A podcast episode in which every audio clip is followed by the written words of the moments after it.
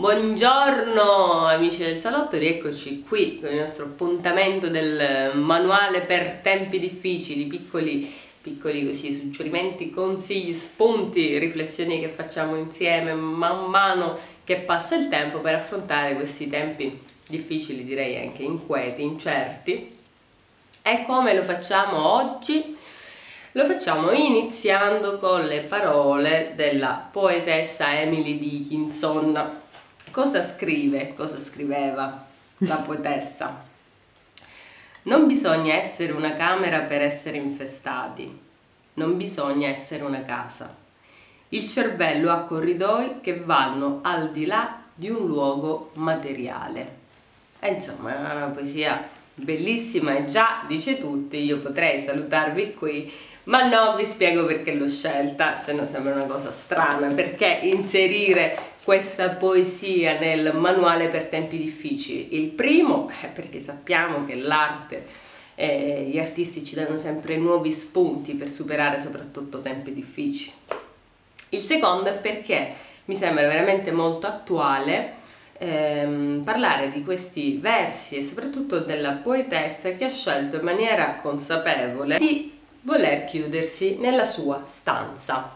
Eh, perché, perché, sono andata a recuperare Emily Dickinson? Perché in questo momento in cui, tra virgolette, siamo costretti invece a stare in una stanza, ci sembra strano il pensiero che qualcuno invece voglia chiudersi volontariamente. Come abbiamo detto anche nei talk con Valentina, in realtà la nostra stanza è sia una prigione sia una, un luogo sicuro, diciamo un fortino quindi è ambivalente come, come luogo. E soprattutto adesso, eh, pochi giorni fa, l'OMS ha portato così in luce e ha messo il suo focus su una condizione che stiamo vivendo tutti, che è l'affaticamento da pandemia, il pandemic fatigue.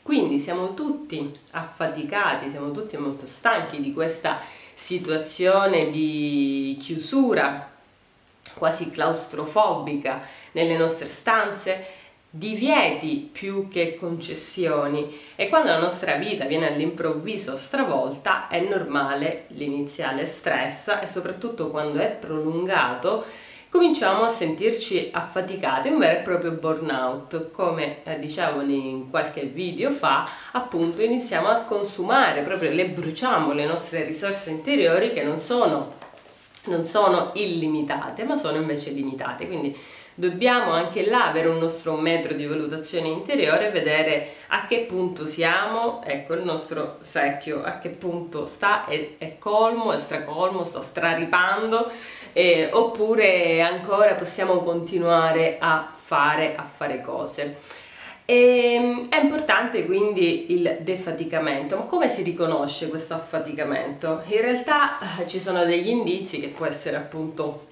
soprattutto quelli emotivi e quelli fisici.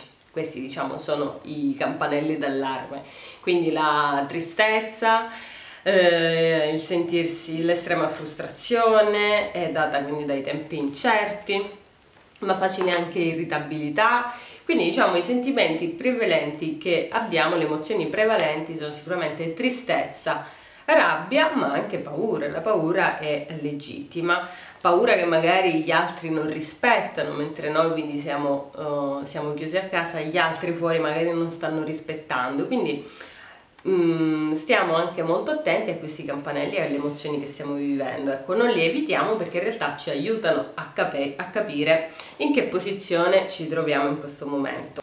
Dobbiamo prenderci un momento di pausa, un momento di riposo oppure no. Quindi la poesia di Emily Dickinson, qua che ho detto, è fantastica perché dice che in realtà non è la stanza, la nostra stanza che dobbiamo temere, ma in realtà è la nostra mente. E visto che siamo a tema così halloweeniano, è il giorno dei morti, dei defunti, che da siciliani infatti noi festeggiamo, il cervello, il cervello può essere infestato, la nostra mente può essere infestato e ehm, è molto importante questa, anche questa definizione che descrive proprio il cervello come un appartamento, una casa e dice che ci sono dei corridoi che vanno al di là di un luogo materiale, quindi è un, un labirinto la nostra mente dove ci si può perdere, ci si può ritrovare. Quindi da un lato è qualcosa sicuramente che ci mette di fronte ai nostri fantasmi, quindi la paura, le emozioni che ho citato prima, dall'altro in realtà la mente è un grande luogo di evasione, perché appunto ci sono dei luoghi che vanno ben oltre i luoghi fisici. Quindi la, Così mi viene da pensare che Emily Dickinson chiusa nella stanza in realtà non era veramente chiusa in un luogo in quattro mura strette, ma in realtà grazie alla sua mente, alla sua capacità percettiva molto, molto forte nonostante fosse chiusa e grazie alla sua mente riusciva a evadere e a creare dei nuovi, dei nuovi mondi e si vede benissimo dalle metafore che usa nelle sue, nelle sue poesie, c'è un mondo là. Quindi la nostra mente non dobbiamo soltanto temerla, ma in realtà è uno strumento di evasione grazie sì, agli artisti che ci danno questi su suggerimenti eh, possiamo così eh, riuscire a trovare dei nuovi spunti. Quindi proprio per questo ho iniziato con Emily Dickinson per invitarvi a trovare dei nuovi spunti da, dalla musica, dalla poesia, dalla letteratura, da film, cinema, insomma quello che volete voi,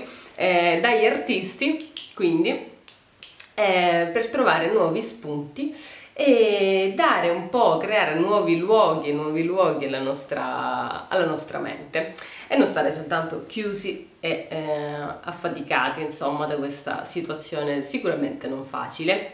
Vi ho detto come superare la fatica pandemica? Sì, Ve l'ho detto, ma sapete che io non vi do delle cose, delle linee guida da seguire, perché quelle magari ve le lascio in descrizione, ehm, sono state già stilate dalle varie associazioni di psicologi. Vi ho dato uno spunto di resilienza creativa, perché ciò che mi interessa e ci interessa a noi del salotto in realtà è quello che voi sviluppate, il vostro modo di essere resilienti e creativi in queste situazioni di difficoltà. Quindi detto ciò io vi saluto e ci vediamo al prossimo appuntamento del nostro manuale per tempi difficili. Bye bye!